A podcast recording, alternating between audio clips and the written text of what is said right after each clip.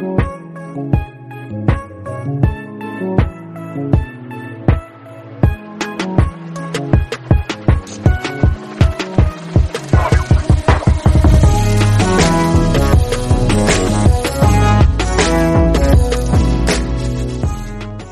Welcome to another episode of the No Ceilings podcast. I'm your host, Tyler Metcalf. This week, I wanted to dive in on one of the most loaded teams in the country in terms of NBA talent, the Duke Blue Devils. To help me break down this fascinating crop of talent, I wanted to keep it in house and bring in two no, two no ceilings members who have had some strong opinions on a couple of these guys. And w- with me today is Tyler Rucker and Corey Tulaba. Fellas, how's it going? Well, I'll just say, you know, uh, Metcalf you were graciously the first guest ever uh, invited on to the, the Draft Deck NBA Draft yeah. podcast. And somehow you've had every single member member of Draft Twitter appear on the No Ceilings podcast before me. So with that being said, I'm I'm doing just just dandy and, and fine, and I it's an honor to be here or whatever.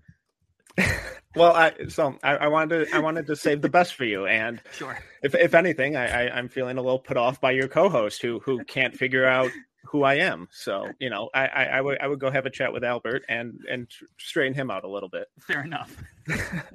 yeah, it feels like it feels like basically Corey got tortured in this whole entire uh, fiasco of Albert not knowing which Tyler's which. But uh, no, it feels good to be doing it with the three of you guys. You know, the All Star team. No offense to everybody else, but I'm pretty pumped to talk some some hoops with the two of you. So it's gonna be a yeah. good one.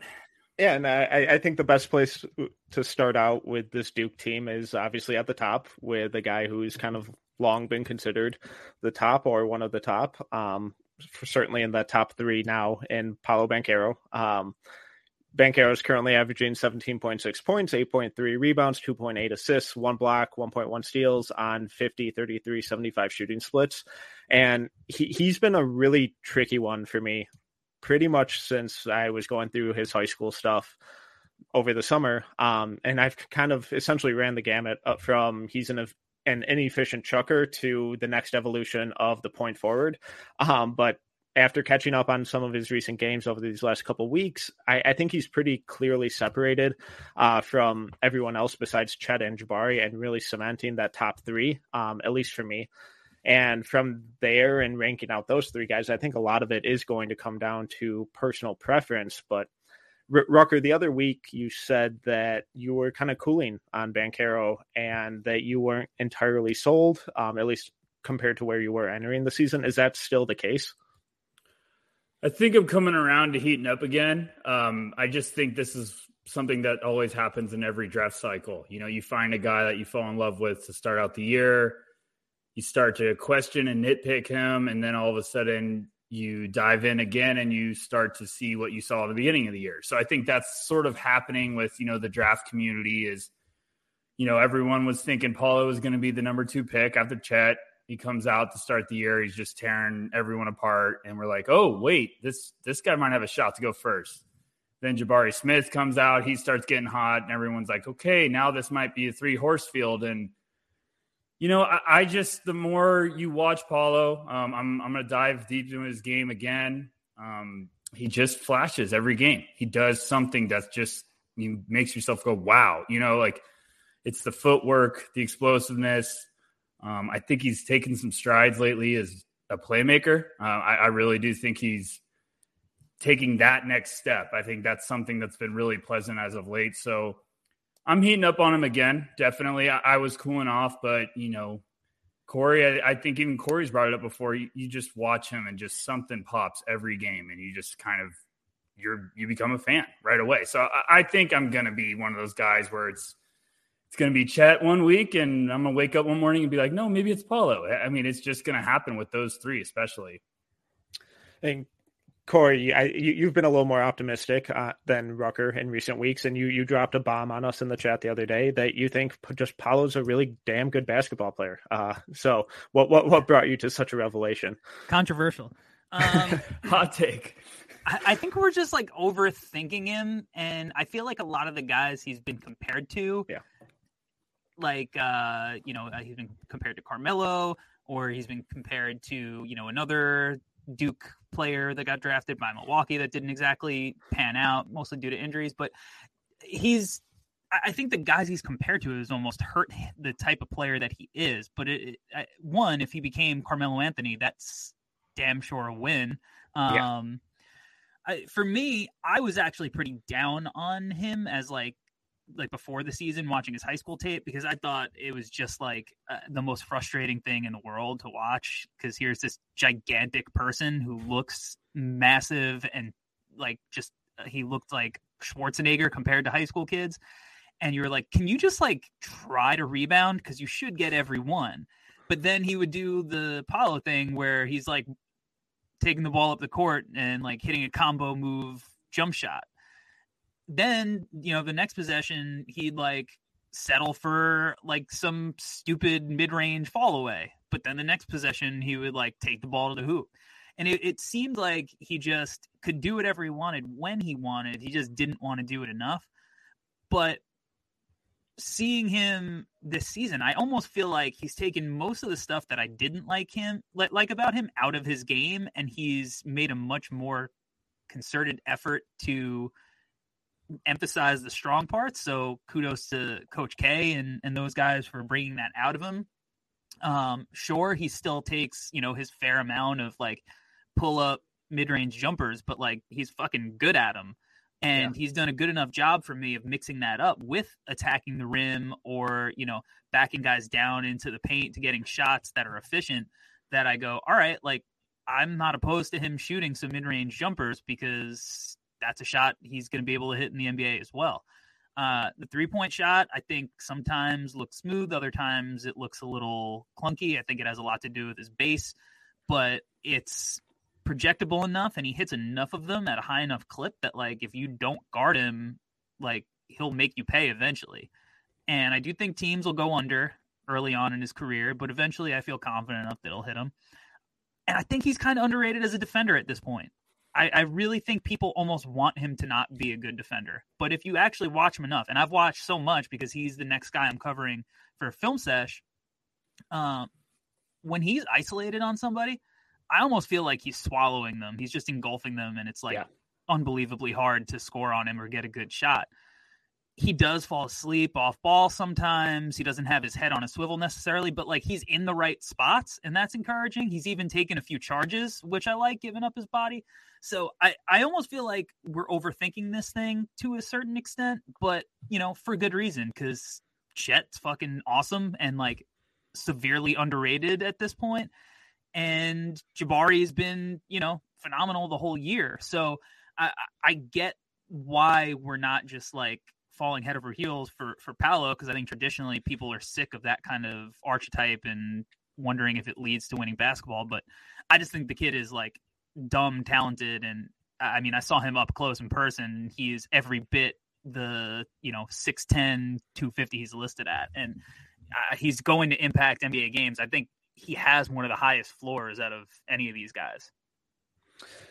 Yeah, and I, am glad that you brought up the defense because as I was catching up, I, I think the on ball defense is legit. And the way he moves his feet and uses his strength to really deter guys from getting even into the lane, I think is really important and really impactful. Um, the off ball stuff, I, a lot of it feels like he just kind of zones out at times and yeah. just he's an 18 or 19 year old and just zones out because, and I think some of that has to do with the offensive load that he takes on as well and I'm not sure that that ever really changes. But given how good or at least encouraging his on ball defense is, I'm not sure it's going to be a damning issue for him on the defensive end of the floor. And then with his shot, I, I, I really like that you brought up his base because I think a lot of the times when he misses from outside, it feels like he's leaving it short. And I don't know if that's a conditioning thing. I don't know if it's the base is too wide, too narrow, just inconsistent on that. But it's not these like really bad misses where he's hitting the opposite side of the glass or it's ricocheting way off the side of the rim or anything. It's just he's leaving it six inches short.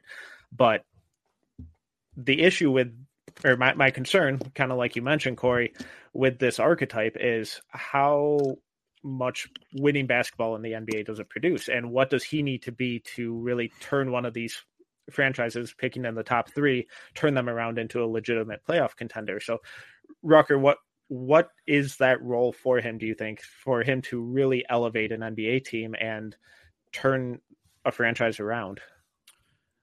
I just think that he's going to be this offensive force. I mean, I think he's just going to provide a humongous spark into some organization. And, and, you know, I just have to get this off my head because Corey brought up a good point that's just kind of sticking in my head through this podcast. And I, you know, his player comps, his pro comparisons, I hate pro comparisons more than yeah. anything in the world, but I almost feel like Corey's kind of hinting it's going to hurt him because I don't know if he is those guys like the Car the Carmelo one, the Jabari Parker. I think they're going to be flashes of him, like for sure. But Paolo does some stuff where it's almost like he's unique. He's he's way more different than that because he can drive and force something, and it's it's it's erratic.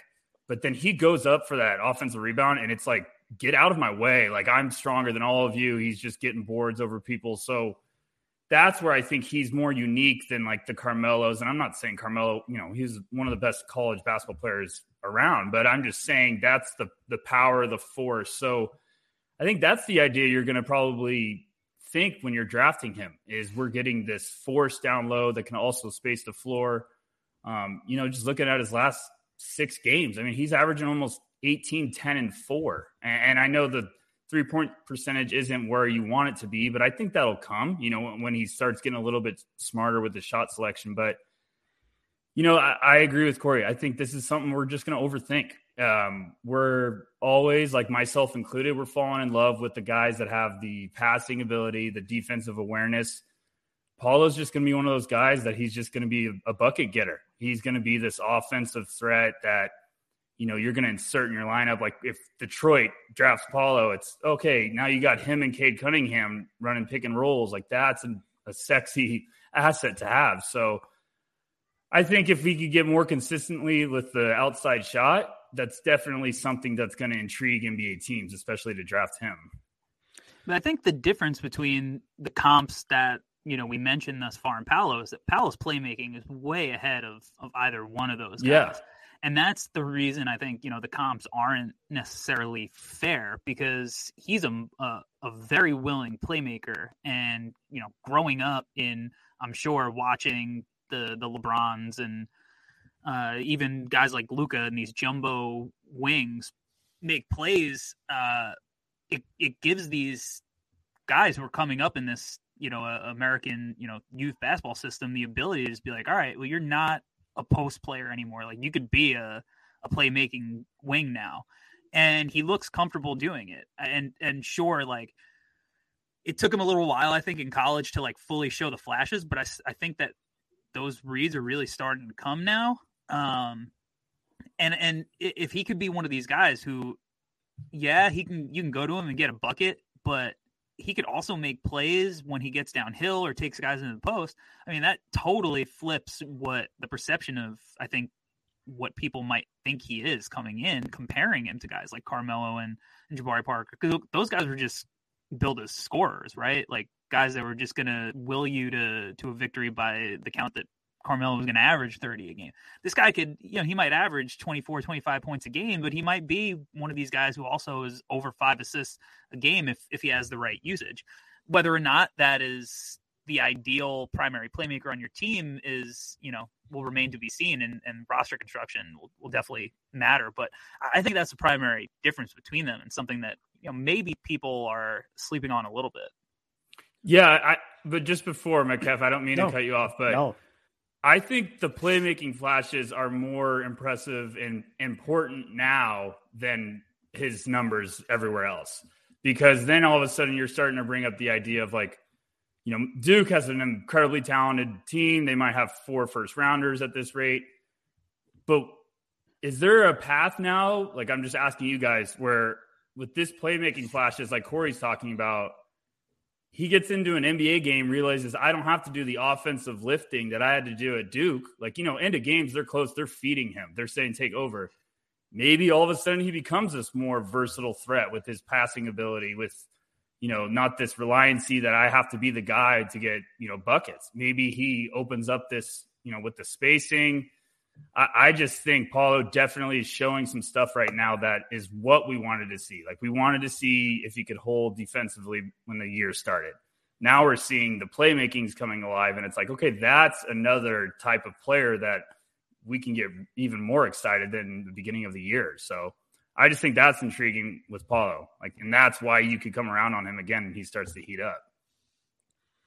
Yeah, and I, I, think that's certainly a possibility, and it's it kind of goes in line with what Corey mentioned at the beginning about how much crap he's cut out of his game from high school and the errant 360 step back threes that he chucks up, you know, or that he was chucking up in high school. Like all of that stuff has really been minimized, and he's you know doing the things I'm assuming uh, that his coaching staff has asked him to. That is hopefully and um, you know they're planning on leading to winning basketball. So if he gets into that NBA or when he gets into that NBA contact context with that coaching and surrounded by higher level shooters and maybe an already established primary initiator, then that playmaking and that passing as a secondary guy out of the roll or out of the mid post from the elbow, I think that really is where he gets interesting because and his footwork, his first step, his strength, his explosiveness, all of that, I th- I don't think he's going to have any issues getting to the rim or scoring in you know the mid range and closer. But when you know when you add in the ability to drive baseline, spin back middle, and then kick out to the opposite corner, which he's starting to to hit that open shooter, it you know obviously makes the offense better because you're getting the better shots there. But then defenses aren't collapsing on you as aggressively, so now you only have to beat your one defender, and then that makes his life easier. So, based on kind of the quick pivot we've seen from him, from you know taking and trying whatever he wanted in high school to, I, I think being way more disciplined and controlled and thoughtful on the offensive end at Duke in just you know the span of a year here. I, I think once he gets into an NBA context, I, I I I wouldn't be surprised at all if we see more of that from him. Yeah, no doubt, and and I think too, he's the only guy out of the top three that I believe could potentially be a primary option. Yeah. Like yeah. I not to say like I have him third with all that said, you know, all the glowing things I said, I still have him third on my board.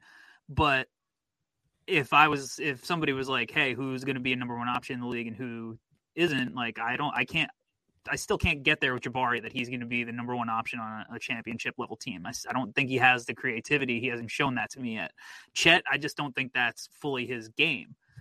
Um, but uh, but but Paolo, I, I can I can buy in. I can be like, this is a guy that I could see facing off and going toe to toe with a, a Jayson Tatum, with a Luka, you know, all the way down the line so th- that's another thing. If, if, that's something that your franchise feels like it needs, um because those guys are really hard to come by then you know that that's a, a tip of the cap in, in Paolo's direction and and something that I think a lot of teams are probably going to be looking at with him. So I mean, we, we kind of talked about it there, but I, I just want to get a, a, little more definitive answer from you guys on what what are the odds that he does become the best player from this draft class, and what what does he really need to do to reach that level? And on the flip side, what what are the chances things go wrong? And he just turns into you know an eight an inefficient 18 points a game that doesn't lead to any winning basketball. And if that happens w- what do you think the root cause of that would be? Rucker let's start with you. I think that the odds are high but i mean with every draft you know we're trending with this class. It's going to be another top three debate you know we're not going to have this clear cut number one guy. It seems like it's just going to keep being this debate, and I, every draft comes down to fit, and, and, I think that's the exact scenario with Paolo is his next fit. If he goes to a team that needs his strengths to blossom, it's going to be perfect. Um, you know, if, if they can feed him the ball, if maybe right away he doesn't have to be the number one option, but he can also like get his own shot, you know, create stuff maybe he goes to Houston where they put him and Jalen Green takes a leap and all of a sudden Paolo's a nice complimentary piece during his rookie year. I don't know. I'm just I'm spitballing here. I do think that there's a really good chance that Paolo becomes one of the best players. I think all three of those guys have a really good chance because they're just unique in different ways. And I think that's why the debate's going to keep going because each of them have a selling point that's different than the other. You know, Chet's the defensive floor awareness, Jabari's the potential upside with the two way versatility, and Paolo's the bucket getting machine that I really think could be a force in the NBA. So I think it's high. Um, I, it's just weird. I like all of them. I like them all a lot. And it's like I said before, you wake up each day and you feel different about that one through three. And I'm the same with Corey. I've got him third right now, but it's an uncomfortable third. Like mm-hmm. it, it is something that yeah. I'm like, man, like why? Why am I having him third? And I'm gonna probably keep going back and forth till the end of June on that. So yeah, that's where I'm at. Yeah, I and I, it's so easy to envision him being the the guy that is the best player out of the draft and saying that we overthunk it because his best version he might average 28 points a game with 20, 10 rebounds and four or five assists and you're like this was so obvious. Look at what he looked like in college. You know he's probably going to take duke on a you know a run till what at least like the sweet 16 type of thing. You know i don't know maybe they go out early but like he'll probably have a decent tournament run. And we could look back and be like, man, what a what a whiff on that kid who weighed 145 pounds and the the other guy who couldn't dribble the basketball down the court without losing it. So it, it's certainly possible, and like Rucker said, fit is going to be a big thing with any of these young guys. But I think when you're drafting one of these guys, and, and I'm writing a, a piece on uh, this for for no ceilings, like does your team is your team going to have an identity when they draft this guy? Like, are they going to have a plan or are they just taking the best talent and placing him? Because it's easy to also see him be one of these guys who goes to a team with no direction and they struggle because the team can't put any pieces around him and all of a sudden he's getting that rep. I mean, Jayson Tatum got the rep that he got having success early on because he went to a situation that was like tailor made for a, a, player like him to develop. But look at him now. The Celtics are 500, and you could argue that like if he had never had that early success, that everyone would look at Tatum and be like, this guy didn't get to the free throw line. He chucks up shots. He's not a winning player. And I'm sure if the Celtics don't put the pieces around him, that conversation is going to start getting louder and louder. And and this is a guy who's been in the league for a while. So I think if we learn anything from guys like that, or like how long it took a guy like Zach LaVine to, you know, get to the spot that – it finally made sense and people realize he's a winning player like it's it's going to matter if the organization actually knows what they're doing or not and you know uh, clearly there are organizations who are in the lottery year after year after year after year who don't know what they're doing and they acquire the the, the best talent available but they're not building anything real they're just stacking you know players that uh, are going to eventually get their coach fired in in that carousel so I think whatever team he needs to go to has to know what they're doing and have a real plan and be like, all right, we think this is the guy. What is the right way to build around him? And yeah, we're probably going to be bad next year. So maybe we should still go for best talent available. But the players that we get in the meantime on, on the margins, we got to make sure that they fit for this guy with this guy's strengths. Because if he goes to a team where it's just like spacing's terrible, and it's a bunch of like me first. Like I don't know, it, it could go sideways quick, and he can unfairly get labeled something that I don't think he has to get labeled. No, I I think that's really well put because I, I every draft every the the phrase oh well it matters where he goes is so overused but it's applicable to every single person and no one's situation proof. Um but a guy in this class who i think has immense amounts of talent, but maybe a little more reliant on situation than Paolo is AJ Griffin, who has had a real roller coaster to his draft stock this season. Um, he's currently averaging 8.9 points, 3.2 rebounds on 52, 50, 70 shooting splits. Um, just to further kind of illuminate how absurd his shooting numbers are, he's in the 99th percentile in overall points per possession, 98th percentile shooting off the catch, 89th percentile shooting off the dribble, 98th percentile sh- on all jumpers, and 94th percentile spotting up. So this is a guy who had a major knee injury, or at least we thought so, uh, a couple weeks before the season started, and then checked in on opening night and threw me through a loop. And has now started to actually get legitimate minutes on almost a nightly basis. Um, and I it, it kind of seems like the consensus on draft Twitter is a little higher than some other outlets. But Corey, I want to start with you. How high do you think AJ could could end up going on draft night? I don't see why he couldn't go top five. Uh, I think that health obviously has to stay trending in the right direction. Uh, wouldn't wouldn't hurt to have a, a big tourney. Um, but I think his physical gifts and the way that he's just tailor made size wise for the modern NBA, like it's easy to see a path to success for him. You add in the fact that like he's a um, guy who's comes from an NBA family. I know Rucker loves that. Like this is a guy who's been around the game forever, and I- am not sure, you know, e- even after four or after three, maybe. I know you know Jaden Ivey just hit a huge shot, and and he's talk of the town right now. But after three, like, is there any certainty? Does anybody feel super comfortable? Um, and every draft there's a wild card who gets taken a little bit higher than than they're expecting.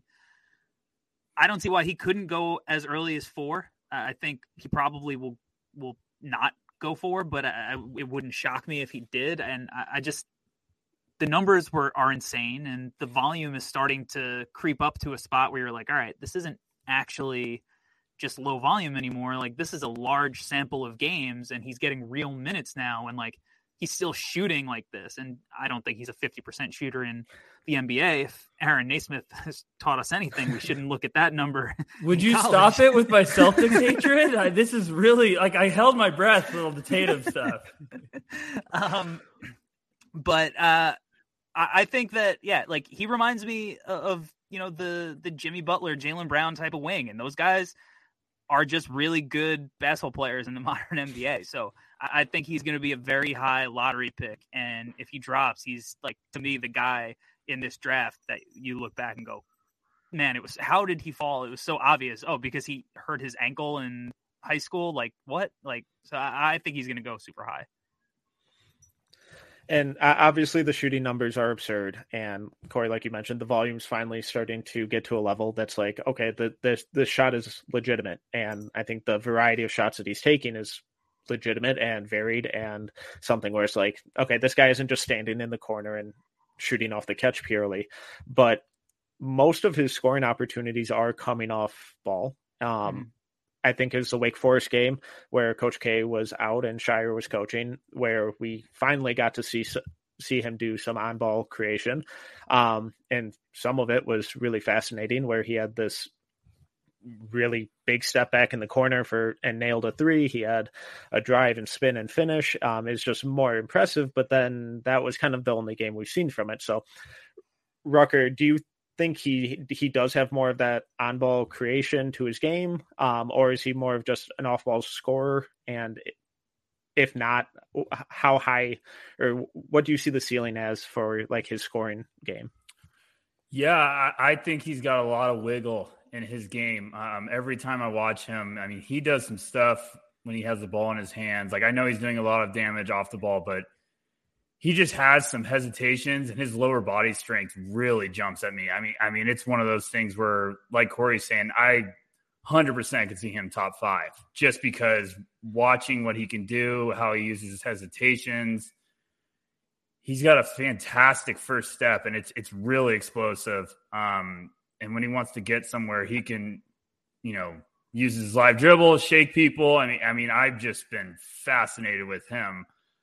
I really do think there's a legit like potential star here. I, I just think the medical with the pre-draft is going to swing everything for him. Like if he has a clear green light when it comes to the medical process, I definitely could see, like Corey's saying, like you get past three and it might be like, hey, AJ Griffin, this is his territory. Anytime wouldn't shock me. So, you know, and, and, like you're saying, Metcalf, I was looking earlier, his first 11 games, he was 13 minutes. He's averaging six, two, and almost one assist. And his last six games, he's averaging 12, four, almost one assist, and shooting 52% from three. So, I mean, like, you're just seeing the confidence, everything's starting to roll. Um, like Corey said, I think AJ and Paolo, if they have, if Duke has a tourney run, those guys could just skyrocket. And maybe that's what, you know, I'm not trying to go back to Paolo, but maybe Paolo starts to creep back up into that top two with a deep tourney run because that's just what happens every year. Guys heat up around the tournament. We get to see them at the bright stage, you know, putting up good numbers. And I do think AJ Griffin could be in that category where if he keeps putting up performances over a solid stretch, there's just so much to like. And not to mention, he's got an NBA frame. Um, he's strong. I mean, he's just, he's a force when he wants to get somewhere. I, I, I completely agree with the, the flashes of wiggle and the strength and the on ball creation that we've seen from him. So, so Corey, do you think this is just a situation where he just hasn't really gotten the chance to show his full kind of offensive repertoire and that it's just he's being kind of pigeonholed into this certain role and he is capable of of like a lot more in an NBA offense. Yeah, I don't know if I would say pigeonholed, um, but it, you know, AJ is one of these kids who was like pretty affected by the COVID um, situation, like as far as his development goes. You know, his his junior year, he got hurt and once he came back, you know, there was a, a shutdown for the season, so he, he didn't get to finish there. Um, then the his senior year, you know, in New York, um, we just didn't know if there was going to even be a season at all. So he just kind of opted out of it. I mean, my season was last year was eight games and it was over 21 days and that was the entire season. It got greenlit a week before it even started. So like he went to tampa to train with his dad um, when the raptors were down there. So you know then you, you go to duke after not playing like real high level basketball for a year and a half and he gets that like that minor knee injury. And to me like it was him being worked in slowly and being put in a role where it was like we could bring him along slowly because we have enough on ball creation. And he's kind of proven that like he also doesn't need the ball now to thrive in a role, which I think is really important because as much of the wiggle and self creation as he's he's shown or the flashes of it, which is like really real stuff because this is stuff he was doing like as a freshman and sophomore in high school. The fact that he could just kill people on you know backdoor cuts when guys fall asleep and the fact that he can go in and crash the boards and make like high level plays or just catch and shoot knock shots down and then you know catch and take guys off the dribble when they hard close and pull up like all of these little things where he's off ball it's like all right here's a guy that we could probably put the ball in his hands and make him a primary in certain circumstances but also like he could play off of our star. He's showing that as well. Add to the fact that he doesn't turn the ball over ever and it's like I mean, the role he's in, it, he's fit in like a glove. I mean, you come into this season uh, where he is, at least playing the major minutes, and you know you got Trevor Keels handling it a lot. Wendell Moore's handling it a lot. I mean, you got Jeremy Roach, Powell, like all these guys that are handling so much, and for AJ to just you know not be like, oh, I'm not getting my shine, and just kind of buy into playing a winning brand of basketball. To me, it's not so much pigeonholed. It was just he's making the best of a circumstance that could have been uncomfortable, and he just completely bought in. I think it's a major, major positive for him. And that, I, I, tend to agree. I, I, think he has a lot more just below the surface than he's really been able to show because of, like you said, the the situation there where there are four guys ahead of him in the ball handling order, um, and his absurdity off ball is going to kind of lean towards him playing more of that role. But you, you guys mentioned a couple guys earlier, like Jaylen Brown and um, th- those NBA forwards who are legitimate two way def- or two way players, where they're these elite offensive scorers, and then on the defensive end, they can really lock lock guys down and elevate an overall team defense. Corey, I, I want to start with you. How, how do you see him as a defender at the next level, and where where do you think he's currently at? On the ball, I think he's been pretty awesome. He's he's switchable. He gets down in his stance. He gets you know arms out, so he he covers a ton of ground. He's got a seven foot wingspan. He's strong enough that if he gets switched onto a big man, he could just wall up and just be immobile um, and force guys off their spot. he could switch out onto point guards. Like he he absolutely just you know engulfed Isaiah Wong out on an island, and and that's a guy who can create space with the best of them at the college level.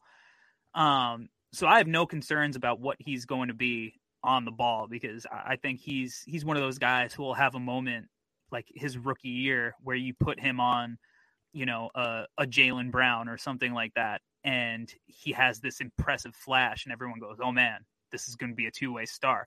For me, and, and where I'm at is the thing I'm more concerned with is kind of the off ball stuff with him. I think that and you know uh, look uh, without talking to the people at duke you don't exactly know what's being asked of him. Maybe a lot of times he's being mm-hmm. asked to face guard and play more and deny and just take a guy out off the ball rather than kind of cheat and, and get into the help position. So i don't know but uh, to me he he's always kind of like hugging his man when he should be sunk in helping on the weak side. Uh, so you know, and that's led to a couple of times in that Miami game, he got backdoor cut because he in a big moment because he was just overplaying uh, his man in help. So to me, it's it's going to be a lot of how is he going to fit into a help scheme and how quickly is he going to pick it up. I have no question that he'll get it eventually, um, but that's the only thing that would worry me, I guess, from a uh, you know the the perspective of what's he going to be defensively in in the, in the league early on. Uh, he might struggle a little bit with the team concepts, but I think on the ball, that's just like taking things personally and and wanting to get after it and using your physical gifts. And I think he's got all of that down. Rucker, do you have any concerns, or are you as optimistic as Corey uh, about no, his yeah. defense going forward? Yeah, I'm I'm right there with Corey. I think he's a potential two way star. Um, I've been really impressed with his on the ball. I think he's he knows he's he's a big boy. He knows he's physical. He know he invites people in to try to test them, and he has the quickness to get moving in a hurry. Um, you know, the off the ball stuff is definitely stuff I'm watching too. He also has shown some flashes with really impressive like rotations off the ball that you know for weak side blocks stuff like that. So it's just stuff that you're going to keep making note of. Um, it's nothing that's scared me. I- have been more impressed and intrigued with the on the ball stuff than um, worried about anything else. I just think he has the tools that if he gets the green light with the health and everything goes good in the pre-draft process, like this, this, this kid has it. I mean, I just really do think AJ Griffin's going to be a special talent.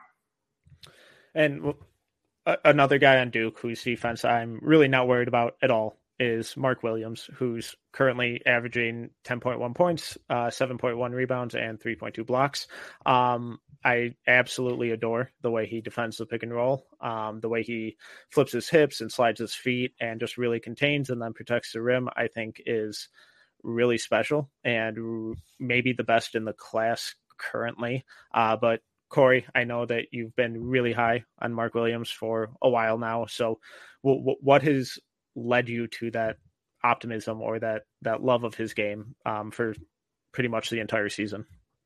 I I think that he's just a guy that it's easy to see what he's going to be in the NBA. Like we don't have to imagine how he's going to fit into an offense. Like a team isn't going to be like, all right, let's run a bunch of horn sets where we give him the ball at the elbow and make him make plays and find cutters and stuff. Like that's not going to be his game. He's going to you know, hopefully go to a, a team that has like a high usage pick and roll ball handler, and that's just going to throw him 10 lobs a game that he's going to finish with his 7 7 wingspan. And every once in a while, maybe he pops out to 15 feet and shows that he's got a little bit of touch there um, in the NBA. So, like, and then defensively, like you said, he can he's going to be a scheme versatile big. He's going to be able to come over from the weak side and, and clean up a mess. He's going to be able to play in a drop and use that seven seven wingspan to you know co- contest shots. Um, he's going to be able. I think he's quick enough to like hard hedge and, and recover down to his man and get back. So I, I just think that you could do so much with him defensively, and I don't have to worry about what he's going to be offensively because I've seen this guy succeed so many times. Um, as soon as they get to a spot where you have a, a point guard or an initiator that knows how to throw a lob pass or a pocket pass. So the the reason I've been like, no, this guy is like is good. He's going to be a first rounder, potential like you know guy who goes maybe in the fifteen to twenty range or whatever. Is I could just see a team like a like a Charlotte like hey, we kind of need like an athletic center. We don't know how long Kai Jones is going to take, and we, you know, Kai Jones, the bet on him was all the versatility, and he could do this, he could do that. Like, how about LaMelo just throws a, a bunch of alley oops to Mark Williams? Like, that's just easy to project. So that's the reason I'm high on him because it's simple. I don't have to overthink this. I don't have to worry about what he can or can't do down the line. The things I know that he can do, are going to be efficient and effective. And if if down the line he shows he could shoot a three pointer, awesome. But he's not going to need to do that to get on the floor. I, I, I couldn't agree more. And the, just the the simplicity to his game is awesome. And he do, he doesn't demand the ball. He runs his ass off in transition. He has great hands. He catches and dunks everything, but he still co- consistently gets grouped into this group of centers at the back of the first with Kessler and Kamagate and Koloko. Um, I, I, I think he's starting to emerge from that group personally, but Rucker, for you, what what does he need to do or continue to do or show going forward to really separate from that group of centers that he keeps getting pegged with at the end of the first and potentially climb into that mid first round, like Corey had mentioned.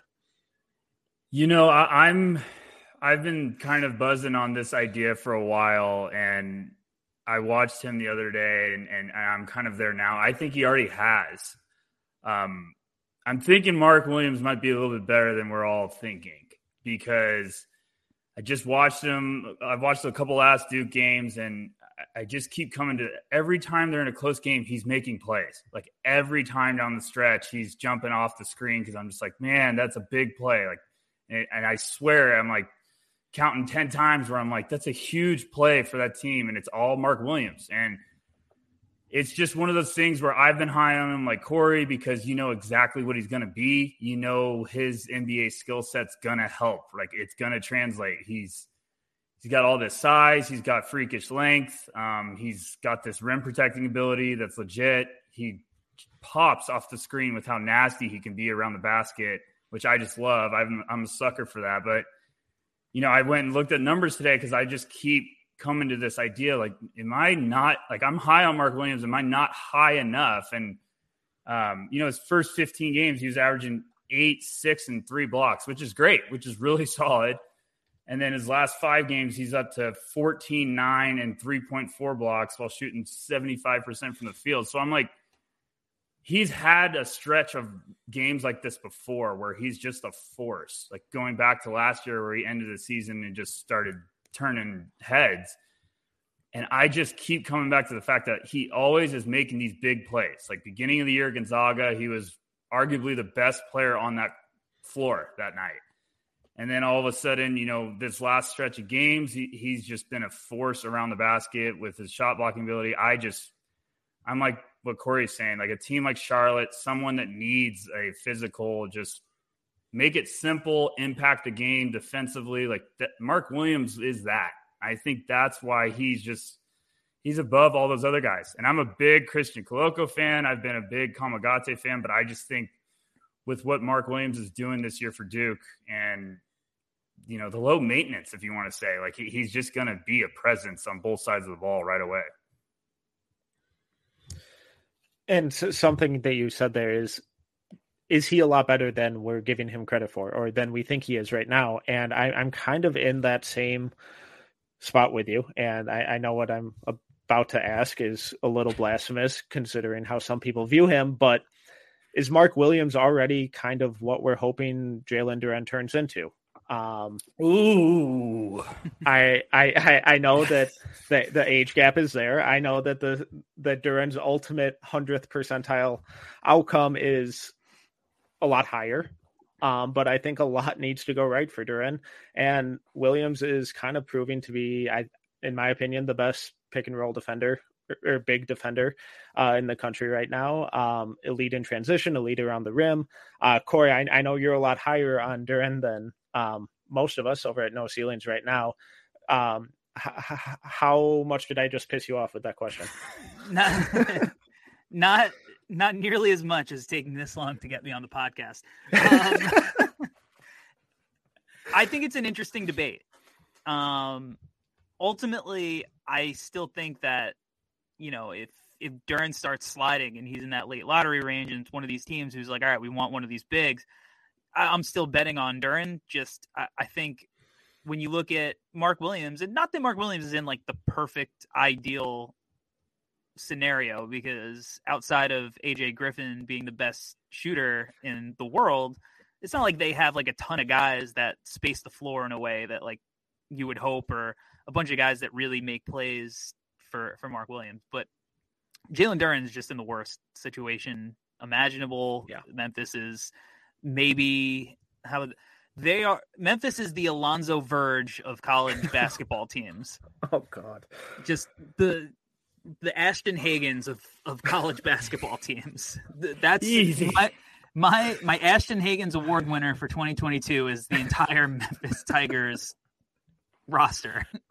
Uh, it, it, was going to be hard. I you know I thought Alonzo Verge Jr. was going to repeat uh, with his showing in Nebraska this year, but the entirety of the Memphis Tigers has taken the mantle. So I it's just like he doesn't get to show what he's really going to be good at. Like I just one guy who could throw an entry pass, or just one guy who could you know throw a lob or get paint touches and consistently enough for drop offs. I think that Duren showed interesting things, you know, in the short roll, both as a passer and as a, a jump shooter.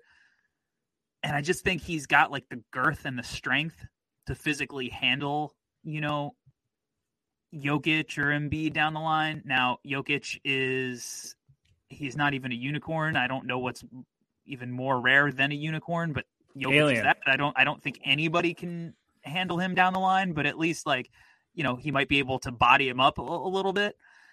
I think that's kind of where you take the chance with Duren. I, I think he's one of those guys who maybe has the physicality and the strength to handle some bigger guys, but hopefully also the mobility that like Mark Williams has shown, where Williams' length is absurd and you know he can do so much, but I think that maybe the the physicality it might take him a little while to adjust to just because he's a little you know thinner than than a guy like Duren, but it's certainly not out of the realm realm of possibility because the team might take Duren fifth or fourth and he might go to a situation where he's just not developing the way you'd hoped or he's not playing with as talented of players whereas Mark Williams might get drafted to a team in the 20s that already has you know one of these star guards who you know just can put so much pressure on the rim that it allows him to play free and now we're like he comes out of the gates and he's finishing 65% of his his shot attempts and dunking everything and you know come making a, a difference by protecting the rim and it, it, looks a lot harder for Duren so I don't think it's a, a crazy thing to say that Williams ends up as you know the most impactful center um, but I'd still personally take the shot on Duren yeah I I, I think I, that's where I'm at too. I, I, think Williams is a little more of a sure thing, but the, the upside of Duren is it, it, it's so much more than Williams uh, right now. Um, but someone on this Duke team who I, I really just cannot get a grasp on is Trevor Keels, who's averaging 11.9 points, uh, 3.6 rebounds, 3.2 assists on 40, 30, 70 shooting splits. Um, Rucker, I, I just want to go to you first, and I'm, I'm just going to keep this as simple as possible. What what is he best at? What what is his calling card? He's Marcus Smart.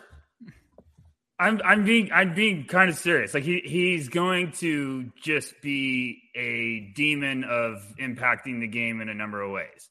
And this is coming from the biggest Marcus Smart stand of all time. And I'm not saying they're equivalent defenders. I'm not saying like that. I'm just saying this is a guy that every NBA team wants where it's low maintenance, but he's going to impact the game a number of ways. Like he has playmaking ability. He can he can take the ball. He can make the right reads. He's a pest defensively. I mean, he is a hellraiser when he's on the defensive side of the ball, and I love that. He plays with passion. I'm just the big Keels guy, and I I really think this is a guy that every team is going to want to almost be a tone setter. Like we did the last mock and um, or I did one with Nathan and them. I took him to the Toronto Raptors because I think that's a guy that would be fantastic for the Raptors. Is you add him with Scottie Barnes, like that is that creates nightmares on defense for the opposition. And I know everyone's worried about the outside shot. Like I'm not there yet. I understand the percentages would be, you know, that's going to come. I think teams are going to look at the rest of the sample and what he can do to impact the game, and they're going to be more intrigued with that. And you know, the size, the agility, the quickness, laterally. Like I, just, I'm buying. I'm believing, and if I'm going to be alone on that island, then screw you guys. So you mentioned his playmaking, and yes. when I dove into the numbers, I, I was really pleasantly surprised um, because no I shit. For, for, well, yeah, so he's got like a two point three assist to turnover ratio. He's in the ninety fourth percentile scoring as a pick and roll ball handler, and his passes are in the ninety seventh percentile. Do you think that tran that that will translate to the NBA, and he can be that lead point guard, or at least of like a second unit or a starting unit? Yeah, I mean, I think so. I, I, think it's not even just you know we we fascinate with high assist numbers. I think he just knows also the right reads to make. Where it's why I wish that we also kept track of like hockey assists. I think he understands the pass to make the next pass. Like he understands where the ball is supposed to go. I just think he's a smart player that is showing signs that are rare this young, and they're only going to get better and just his energy, his his passion defensively, like all of that. I just think he stands out. Like we all fascinate with high assist numbers, we fascinate with stats. You know, the scoring is always so fun to talk about, but I just think he does the other way. Like he makes an impact in other ways of the game, which is really really important. Like he doesn't need to score to be an influence for the team. And I think NBA teams scouts, personnel, they're really going to be fascinated with that because, yeah, it's fun to, you know, scout the guys that shoot 45% from three and drool about, oh, he's just going to catch and shoot from deep all the time. But, you know, the nitty gritty guys are the guys that you need to take the next step forward. And I feel like Trevor Keels is going to help a team become better right away. Corey, uh, Rucker just mentioned like the the doing the little things, and contributing in the nitty gritty. If he's not shooting from outside, how do you see his see him making that impact? Is it on the defensive end? Is it just being a connecting piece on offense? How, how do you see him making that a positive impact on a nightly basis if that outside shot doesn't really translate? Yeah, he's definitely more of an eye test guy right now. When I saw him live, you know, I went to that Kentucky game and you know, you're at the Garden, beginning of the season, like tipping off in a big way. And man, you felt his energy permeate throughout eh, the, the entire arena in a way that was unlike anybody else on the floor, and that's including, you know, Paolo. And he gave absolute he gave Ty Ty Washington hell in a way that I walked away from that game going, I'm not really sure if Ty Ty Washington can dribble the basketball, and that uh, for a little while that affected my perception of, of him. Um, and I've come way around on Ty Ty, but I wasn't sure if he could dribble because Trevor Keels. It was just like this is a guy who can guard a point guard, but is too physical for a point guard to really, you know, go through them in any kind of way. He could stay with them laterally, even though he's kind of looks like he's this giant like football player. Um, but the shot to me, I think, is going to come around. I don't know. It doesn't look terrible to me, and it's not going in. Yeah, and that's what's important. Uh, as much as I wish aesthetics counted, they don't. you know, uh, but it looks it looks workable. You know, it looks like if he goes to the right team, and if that happens, it changes the entire outlook. But you feel the energy. You see what he could do just making the right plays. He's not shot hunting. He's not stat hunting. He's not assist hunting. Um, you know, I, but I still struggle with him as a player because if the shot doesn't come around, it's it's like, all right, what kind of team does he fit in on as a starter that is like the ultimate spot for him to be able to contribute in a real way? It's like, is he a guy that you want to pair with Luka and like, you know, hope that all right, well, like he's kind of the Frank Ntilikina that actually has a little bit of feel for the game, and even though he can't shoot, it it doesn't matter because he could still kind of function as a, an off guard who could just defend and do the little things, or I, I don't really know. Or is he just destined to be kind of a, a, backup guard that can control the tempo and whatever he gives you offensively? It's like on the nights he's got it going, you could play him longer, and other nights you just kind of have to roll with what he gives you on that end and, and hope he makes it up defensively.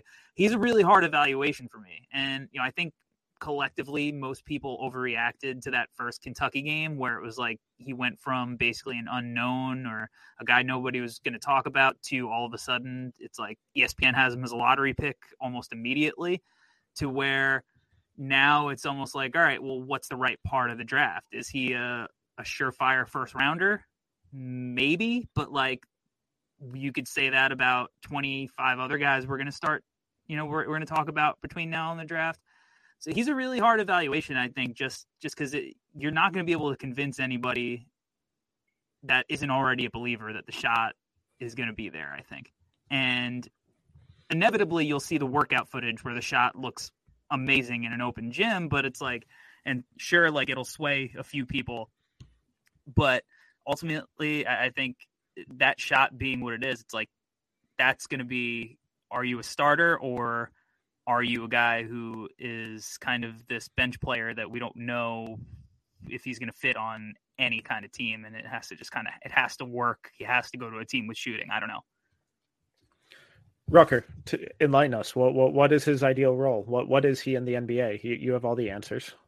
Yeah i do thank you. Um i think i think he's a point guard or he is a sensational sixth man that comes in sets the tone like I, I could see a world where he's a starting guard. I, I just can't. Um, I I just like everything Corey's talking about. It's just the mentality. I think teams and front offices are going to fall in love with the mentality, the passion. You know, we always talk about Jalen Duren as being one of the youngest guys. He's 18. He's going to be drafted. He's going to be 18. You know, Keels is going to be 18 when he's drafted. I, I mean, that's there's a lot of basketball that still needs to be discovered with his game. And just from a raw sample size, like 6'5, 220, which he can move and defend and stay around a lot of people. I just think this is a disruptor. This is every team needs this to get out of the lottery. Every team needs this to become a stronger playoff team. So I'm right there with Corey because, you know, I had him really high in the beginning of the year.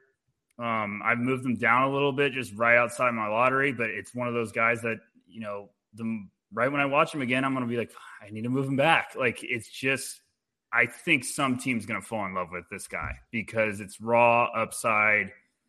I think the shot's going to come around. Um, especially like Corey's saying, like every pre-draft process, so you get a little bit of a minute clip of, oh, okay, he can shoot now. You know, Scottie Barnes can shoot. What happened? so um, I'm just a believer, and I feel like I'm going to be alone on that island. But I just I love me some Trevor Keels. I think the kid can play. So, do you think he's going to be one of these guys? Maybe like um, like Alex Caruso, who if like Caruso's offense is not anything to write home about, but he has moments where he could swing a game on that end, turn defense to offense.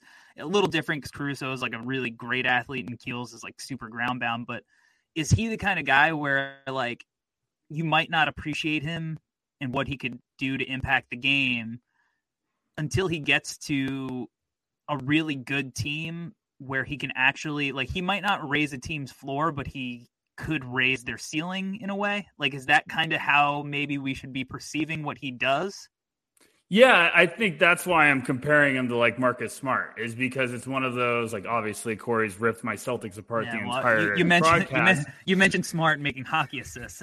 no, or, no, or, or Keels making hockey assists and comparing him to Smart. Like, so I was I got confused. I'm saying like this is yes, exactly where it's like he goes to the right team. Let's say Keels falls to a playoff team. Like that is a sensational asset to have coming off the bench. Like it, just a raw guy that doesn't need a lot of maintenance. He can just come in and make plays defensively. He doesn't need to score.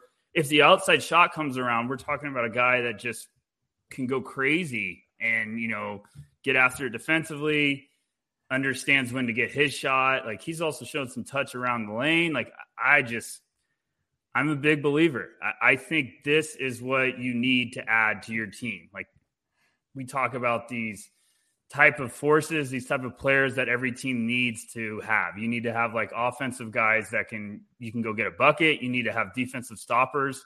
I believe this is a defensive stopper. This is a guy that can be a Swiss Army knife and just kind of push the needle forward for your team. And I think that's what NBA front offices are going to come around on. Well, the final guy on this Duke roster who I'm expecting to be in the NBA next year, um, but I'm really having a hard time coming around on and buying in. Um, and I, I, believe you guys are much higher on him. Is Wendell Moore uh, currently averaging 14.9 points, five and a half rebounds, 4.6 assists, 1.4 steals on 54, 41, 73 shooting splits. Um, his points per possession numbers are really impressive. The transformation from his freshman year to this year has been pretty extraordinary. For some reason, I, I just I can't buy in on him being this productive, you know, not necessarily this productive in the NBA, but really being that high level role player in the NBA. I think a lot of his impact this year comes from his improved kind of initi- initiation and being that primary guy at times who's running the pick and roll, who's running the offense, getting everything set up. And I, I don't think he meets that threshold in the NBA. But Rucker, I, I earlier today you said that you see him probably going late first. So what do you think what what does he do at such a high level that that that teams should feel comfortable about picking him in the first and at that spot they'll likely be a playoff team. So what why should he be inserted into a playoff team or rotation um this year? You know, I really like Moore I feel like he's good at a lot of things. I don't know if he has this one thing where I'm going to be like, that's his NBA skill is that. Like, I don't know. I don't have a. He's so weird to explain, but when you just watch him and see how he can kind of impact the game in a number of ways, I know I just said this about Trevor Keels, but I, I just think Moore showing us like he's taken strides. I, I don't know what else he needs to do to be a potential first round pick. You know, came into Duke, had all this hype. Um, it's taken a while for it to finally click. This year, I, I, mean, I feel like he's around like 14, 5 and 5. So he's just doing a bit of everything. Um, he's he's taking that jump, the outside shot. You know, I, I know that's going to be his his swing skill, if you want to say it that way. But I feel like he's he's definitely taking strides forward in that. I just think this is what playoff teams want. You know, they want to draft a rookie like this that can do a lot of stuff, can potentially be a versatile asset on both sides of the floor. So I'm just convinced that, you know, with what scouts saw before and now they're seeing this leap from him this year, they're going to come around and be like, yes, the light's coming on. And this is definitely a type of player you want towards the end of the first. But I'm interested to hear Corey's response because I know me and Corey have kind of been high on him. It's just one of those guys I'm I'm struggling to find the right words because I love him. Like when I watch him, I'm like, yes, this is the first round guy for me, but um, I can't put my exact phrase on it. I think if you're a team buying into him as a first round guy, if you're trying to sell me on should he go in the top 30, I think what you're hoping for is that he could do uh, an Ayo Dosunmu impression where he's got good size, he's long, like you look at the guys who are thriving in the NBA now, they're like long, athletic, and do uh, a little bit of everything. They're they're skilled. Like the guys who are thriving as role players, or at least who are able to come in right away, like they don't have to be Cam Thomas, who it's like go get a bucket. It's more just like, hey, can you come in, be switchable defensively, um, dribble the ball up the floor, maybe initiate offense, attack closeouts when the ball swings your way and knock down open shots. Like to me, that's kind of what the hope would be for him. Now, uh, you know, Ayo Dosunmu is the the best Chicago Bulls who wear number twelve since Kirk Hinrich, and uh, one of my favorite draft picks. Uh, the Bulls have made probably since Joakim Noah. So I don't know if if Wendell Moore, like I, I think Ayo is a, a, better prospect than Wendell is, but he, even though he's a junior, he's a young junior. He's the, the same age as a bunch of the sophomores. So you're getting a young guy. Again, like you look at his season last season, or or and you could definitely make the case that it was just a weird developmental year with COVID, and this is much more the player that he is and that he was built to be, and he's finally comfortable, and and things are a little bit more back to normal, and he's now going to progress at the rate he should have initially. Um, but there is something like for you know you saying I'm super high on him. Like there's so many guys I would take before him, and right now he's well outside. He's like I think I probably have him like 40. Like you know my board's not like in stone, but he's still in that range where it's going to be totally team dependent on whether I would take him in the first round or not. So, uh, like Tyler said, I don't think he has a standout skill that you could you could bank on, but he's pretty okay at everything. And I think if he is a good enough shooter in the league that you have to respect it, and he's not going to, you know, brick jumper after jumper on kickouts when you know he gets drafted to Dallas and Luka is just giving him just wide open jumpers and like if he can just knock down 36 37% of them he might bring enough other things to find minutes on the floor contribute and do it on a really cheap contract um, for a few years. So I, I think that's the selling point on him. Whether or not he kind of lives up to that early on i i don't know. But i i don't think that he's the guy that some people thought maybe he was at the beginning of the season where he's potentially this primary shot creator that you can give him the ball and you know he's going to lead your team. Like i don't see that um but uh, he could certainly be a guy who finds rotations probably on any team because he could do a little bit everything. Well fellas thank you so much for your time. Uh this was fun uh very helpful especially that Ayo comp um not necessarily player but role and impact and whatnot. Um but as we uh, end every episode uh, what's the best thing in the basketball world you've seen recently? Uh, R- Rucker, I'll start with you. Oh gosh, you always I, I swear every time you bring this up, I always forget to think of something. But um love the preparation. Yeah, really, really I'm always prepared for this answer. And I swear every time I'm like, oh gosh, you catch me off guard each time. Um I'll be boring. Jaden Ivey with the game winner was pretty dope. Um especially with you know him coming off the injury lately. He's put up a couple big performances. So yeah, I'll, I'll be boring and say Jaden Ivey. Corey, what about you? Um, Ja Morant had like a crazy windmill dunk. I mean, I'm, I'm sure he does that on a nightly basis, but it was like a cool. I think Jaren Jackson threw him the alley oop, and he like caught it and it looked like he was almost on his way down, but then somehow he had like a second elevation on the way up and windmilled it, and it was insane. And he's the absolute best. Absolutely, uh, Corey. Please, please plug away. Tell the people where to find you, how they can support you. All right, at Corey Tulaba on Twitter. Uh, have a piece coming out, or it might actually be out by the time this goes up uh, on no ceiling substack so subscribe to that for free. Uh, get it delivered directly to your inbox every monday through friday. Uh, you could find the nba draft dude on youtube. We'll have a film sesh on Paolo banchero out soon now that i finally stopped procrastinating and wrote the sports center cold open which is unbelievably more difficult than you'd expect. And shout out to dan patrick and you know rest in peace stuart scott. And uh yeah, I think that's you know the Draft Act NBA Draft podcast. But you know, if you find follow me somewhere else, you'll find all the other stuff. Rucker, how can the people support you? Um, I'm at Backcourt V, but mainly I'm at No Ceilings, like Corey said, no ceilings.substack.com. And um, you'll pretty much find me. I'm gonna. I think I'm gonna have a couple pieces this week that I'm excited to write about. So yeah, I'm I'm there. Subscribe. It's free. I'm sure Metcalf's gonna spill all that details right now. So thanks for having me on, guys.